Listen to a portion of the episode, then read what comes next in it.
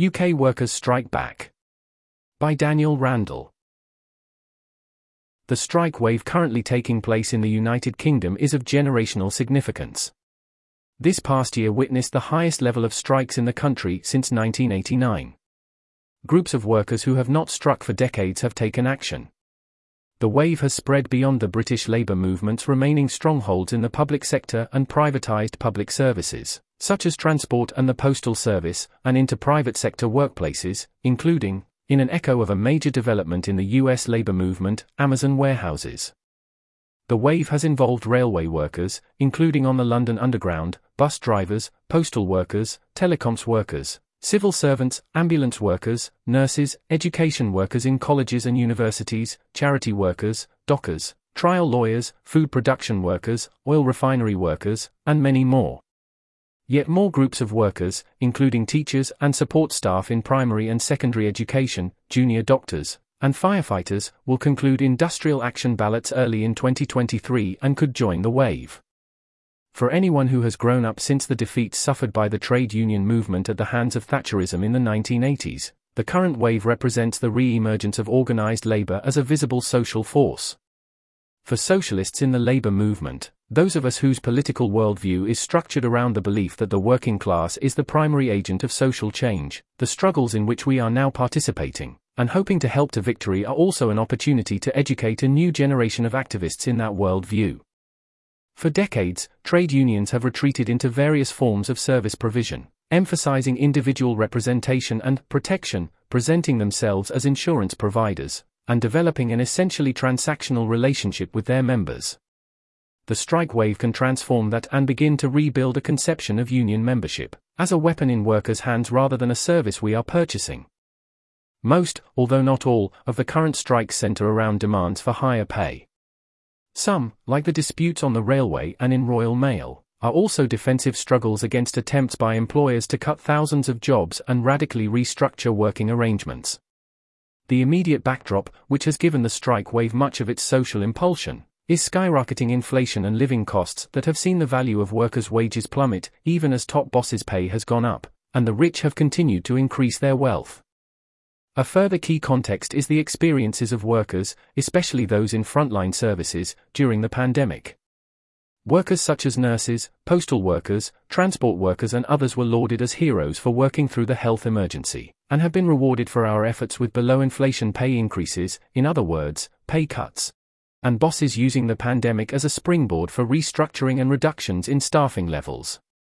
The wider historical backdrop is a decade plus period of wage stagnation that, according to the think tank Resolution Foundation, has cost workers around £15,000. On current trends, real wages are not expected to return to pre 2008 levels until 2027. A Financial Times analyst has called the strike wave, quote, the inevitable result of a decade of Tory austerity, including underfunding of the National Health Service that has seen services decline and health workers' pay fall. This is the capitalist normality that the strike wave seeks to challenge, the orthodox assumption that economic crises should be paid for by workers via wage depression and cuts to jobs and services. For all its immense hope and potential, as a first resurgence of sustained workers' struggle in decades, starting from a low organizational base, the trade union movement in Britain is around half the size it was at its peak in 1979. The wave also contains faltering and missteps. Although the wave has seen the reappearance of the indefinite strike as a tactic, many union leaders have argued for a view of disputes as a marathon, not a sprint, that require a steady hand. They have preferred, at least initially, sporadic strikes of 24 or 48 hours, often with weeks in between rounds of action. But where workers have made gains in the current wave, it has not been through this more cautious approach, but through sustained, harder hitting action, including indefinite strikes, which have seen bus drivers and dockers win substantial pay increases. Each strike contains a debate, more or less explicit depending on conditions in a given industry and union, about its direction and strategy.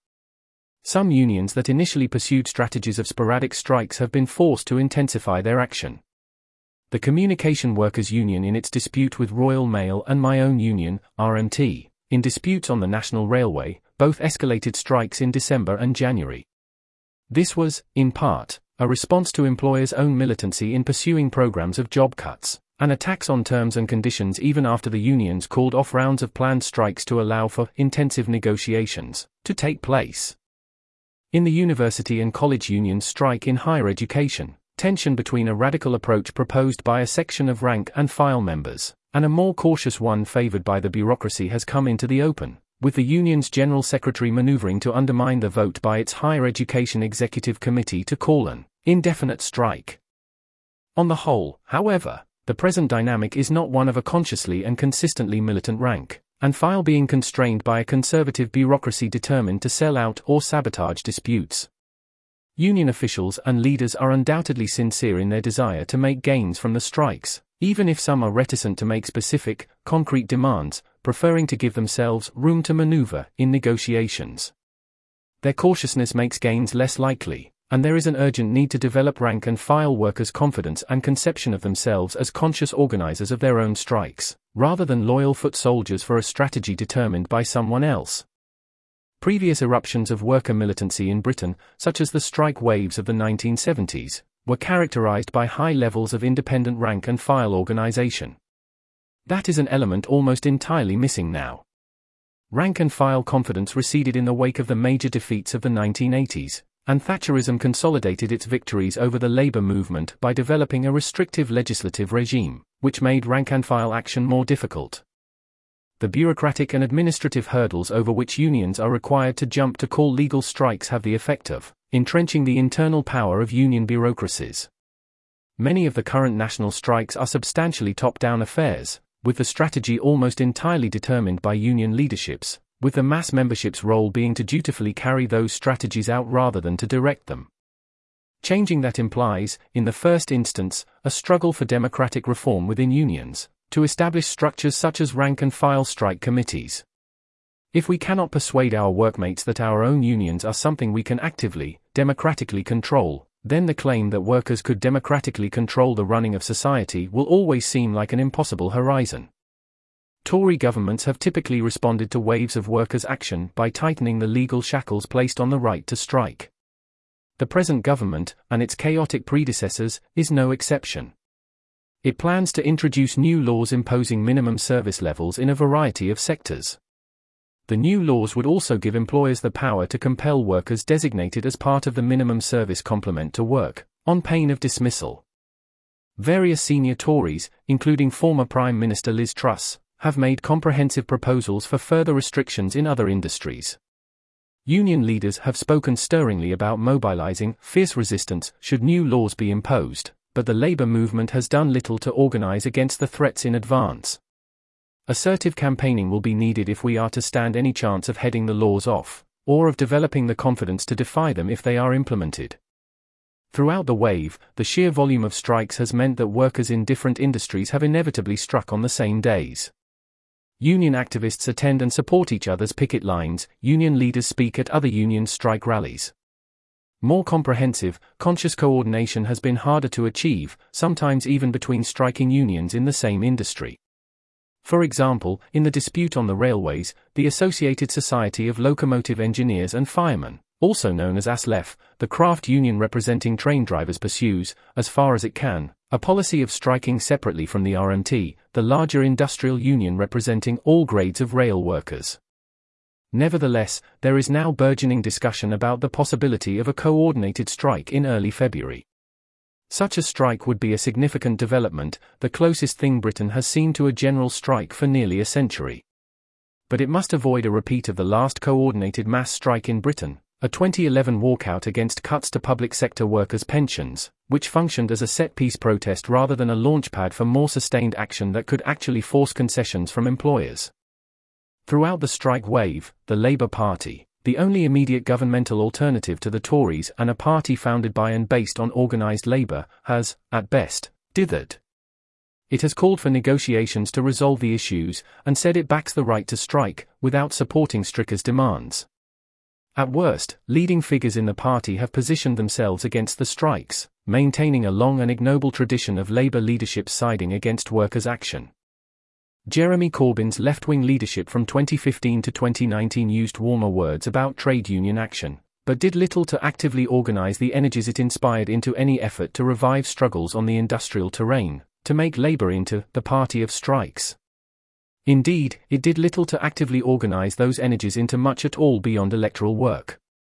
Since the ascension to power of a leadership that is, in Labour Party terms, right wing, much of that energy has dissipated in despair. Labour leader Keir Starmer has sought to prevent shadow ministers from attending picket lines and dismissed one for doing so. The question of whether socialist activity within Labour is desirable, or even possible, remains a point of contention within the far left in Britain. And a broader, equally perennial, debate on the relationship between industrial organization and politics continues within the wider labor movement, with some advocating union disaffiliation from labor, or at least a deprioritising of activity within it.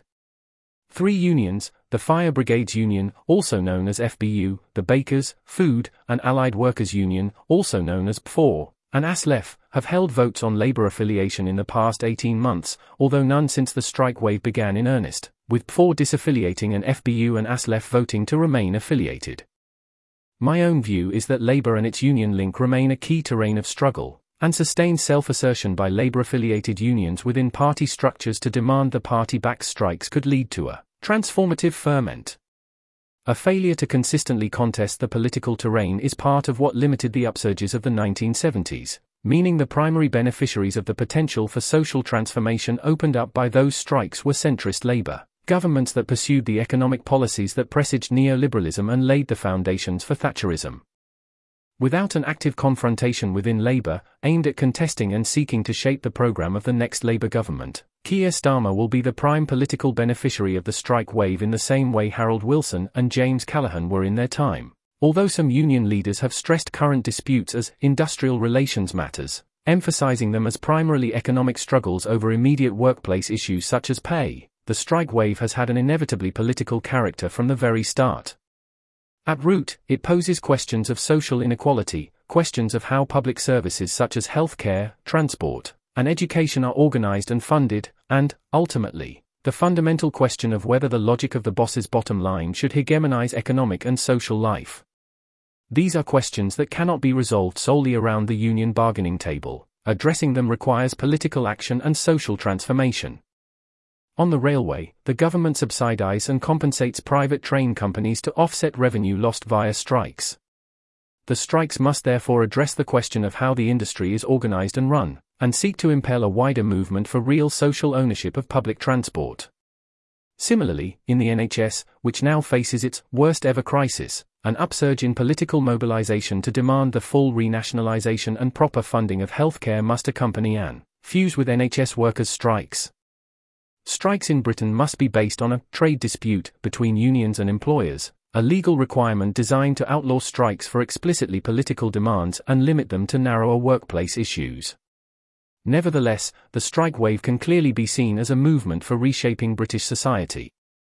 Sometimes, union leaders have articulated that relatively explicitly, ironically, sometimes the same union leaders who, on other occasions, insist on the strikes as industrial relations matters, explaining their members' strikes not only in the immediate context of conditions in their industry, but in the wider social context of wage stagnation and falling living standards faced by all workers. That way of contextualizing the strikes could also, if developed, test the limits of the legal prohibition on strikes in solidarity with other workers. For socialists and other radicals active in the strike wave, in our own workplaces and unions, and in our wider political work, our first duty is to fight every battle through to its conclusion and seek to help it win. But it is also up to us to help develop the rank and file organization that can underpin a sustained revival of democratic, class struggle trade unionism, and, wherever possible, to expand the horizons of the strike wave towards a confrontation with the rule of profit and the struggle for working class political, economic, and social power. That horizon remains far off, and the current wave may recede before anything like it is reached but the prospects and opportunities for building towards it are better than they have been for a generation.